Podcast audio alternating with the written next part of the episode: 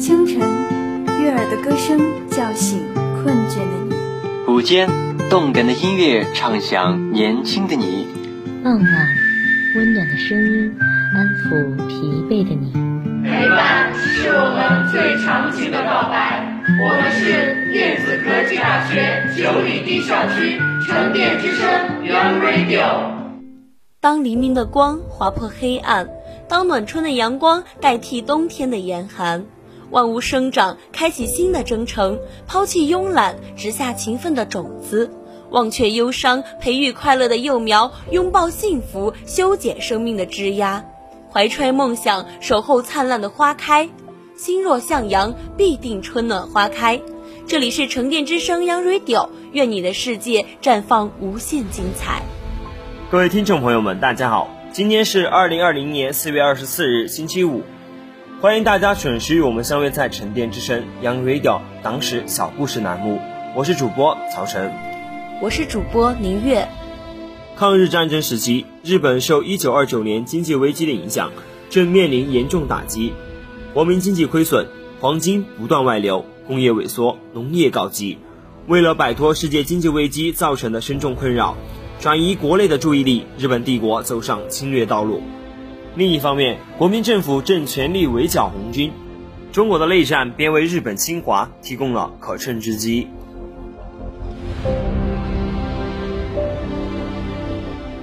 在抗日战争时期的许多故事都被我们广为流传，下面就让我们一起来了解一下抗日战争中的故事吧。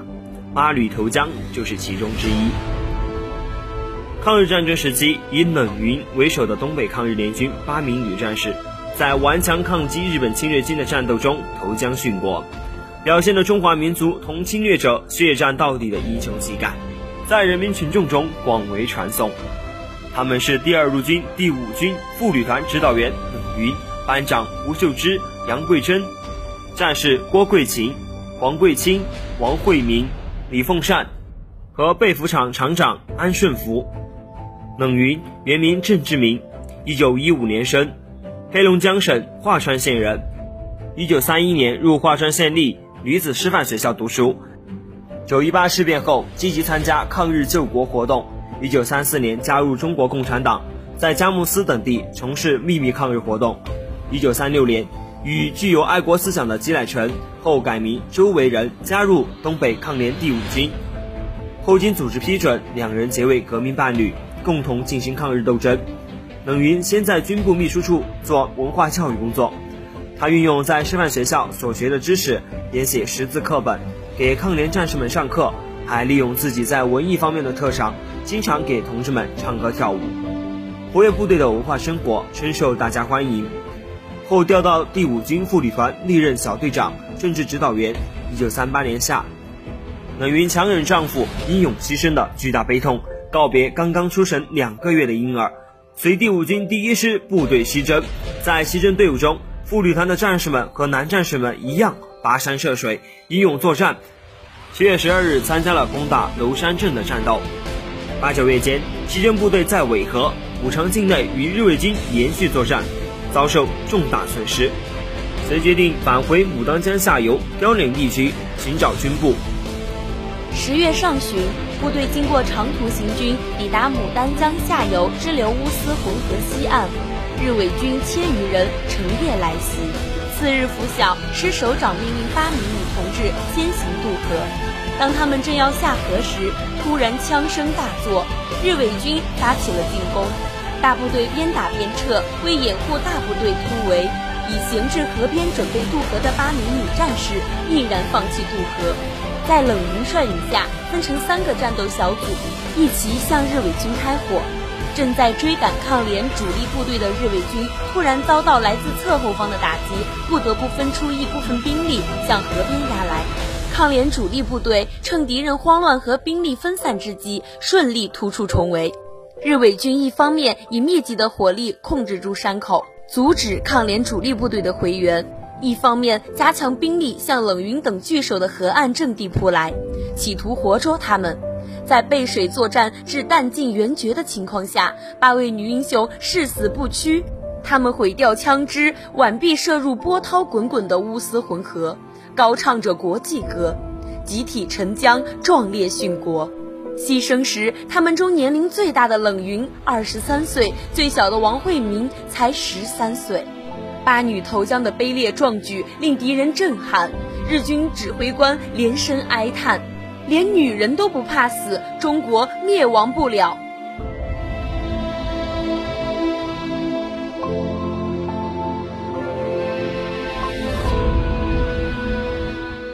欢迎回来，这里是沉淀之声 Young Radio，我是主播曹晨，我是主播宁月，欢迎大家继续收听《党史小故事》特别节目。下面让我们一起来了解一下抗日战争中的另一个故事——狼牙山五壮士。一九四一年，侵华日军对晋察冀根据地河北易县的狼牙山地区抗日根据地进行了连续的扫荡，制造了田冈、东楼山等多起惨绝人寰的惨案。妄图以凶残的三光政策蚕食我抗日根据地。九月二十三日，日军分三路向易县进军，妄图包围杨成武司令员指挥的晋察冀军分区一分区。二十四日，三千五百名日伪军突然包围了狼牙山地区，将邱卫团以及易县、定兴、徐水、满城。四个县的游击队以及周围人民群众共两千多人围住，形势十分严峻。邱卫团长急速将此情报报告给杨成武司令员。为解救游击队队员与当地百姓，杨成武司令员制定了围魏救赵的作战方案，命令三团、二十团佯攻管头、松山、干河一带日军，促使日军从狼牙山东北方向调兵增援。以便于被围的游击队队员与人民群众从狼牙山东北方向突围，邱卫团长根据此作战方案，将掩护部队转移的任务交给七连。午夜，邱卫团长指挥部队及当地群众，从盘陀路安全地转移到了田冈、牛冈、松冈一带。清晨，日伪军误以为邱卫团已经被包围。在飞机、大炮的掩护下，五百多日伪军凶猛地向狼牙山方向攻来。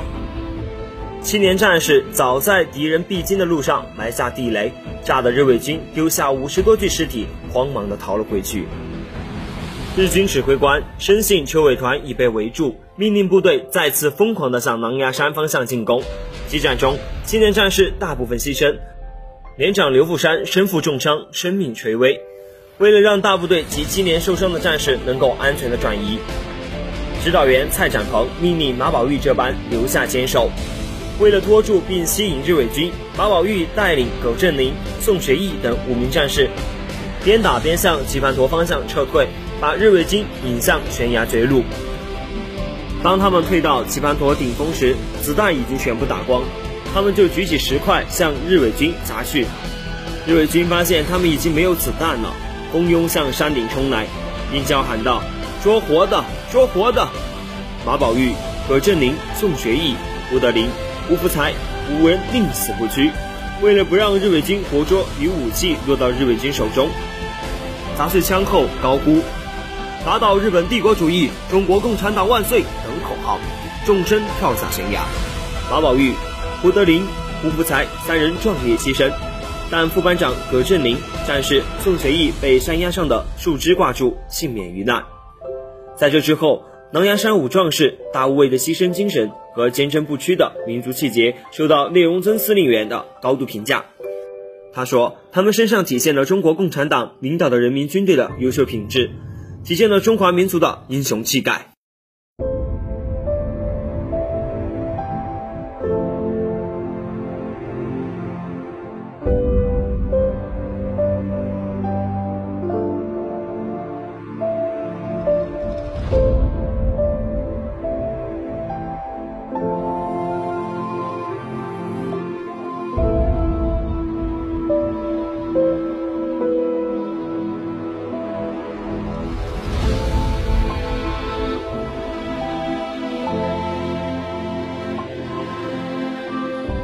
欢迎回来，这里是沉淀之声 Young Radio，我是主播曹晨，我是主播明月，欢迎大家继续收听《党史小故事》栏目，《烽火里的家国情怀》，同样也是抗日战争中的故事。它让我们看到了抗日战士们对家的责任和对国的忠贞。在抗日战争初期，许多爱国志士义无反顾地投身于抗日事业，左权就是一位这样的抗日英雄。他年少离家，投身军旅，戎马倥偬十余年，无暇顾及个人问题。直到三十四岁时，在抗战前线遇到了刘志兰。刘志兰一九一七年生于北平，是北平师范大学的学生，参加过一二九运动。一九三七年入党，带着弟弟刘志林一起奔赴延安参加抗战。一九三九年二月，来到山西前线，在中央北方局副委会工作，经八路军总司令朱德作媒。四月十六日，左权与刘志兰在八路军总部驻地鹿城县北村结婚。第二年五月，生下了女儿左太北。女儿出生后，一家三口度过了一段其乐融融的生活。然而，战争越来越残酷，日军疯狂进攻太行山根据地，八路军总部经常转移，家属随同活动有诸多不便。一九四零年八月三十日，左权不得不把妻子和女儿送往延安。分别之前，三个人照了一张合影。当时女儿不满百日。谁也没有想到，这次分别竟是刘志兰母女与丈夫和父亲的永别。得知妻子和女儿平安到达延安，左权于一九四零年十一月十二日给妻子写了第一封信。之后，直到二十一个月后牺牲，他总共给妻子写了十二封信，其中有一封遗失了，保存下来十一封，共一点六万字。在这些家书中，给人印象最深的就是左权对于妻子和女儿深深的爱恋。他的每封家书都用较大的篇幅来问候妻子和女儿，或表达思念，或表达关切。从学习、工作到衣食冷暖，可谓无微不至。昏黄的油灯下，左权洗去一天的征程，看着桌旁一家三口的照片，心绪难平，逐铺开信纸，奋笔疾书。聪明活泼的太北小家伙很远的离开，长久的不能看到他，当然更增加我的悬念。我只希望你一方面照顾着太北，同时又能很安心的学习，有便时多写几封信给我。志兰，亲爱的。最近的期间，内恐难见面的，相互努力工作与学习吧。这是一九四零年十一月十二日的第一封。延安的天气想来一定很冷了。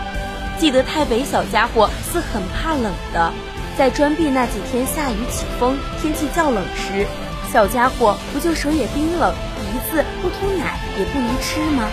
现在怎样？半岁了，较前大了一些，总该好些吧。需当心些，不要冷着这个小宝贝，我俩的小宝贝。这是一九四零年十二月二十三日的第二封。在闲游与独坐中，有时总仿佛有你及北北与我在一块玩着、谈着。特别是北北特别调皮，一时在地下，一时爬着妈妈怀里。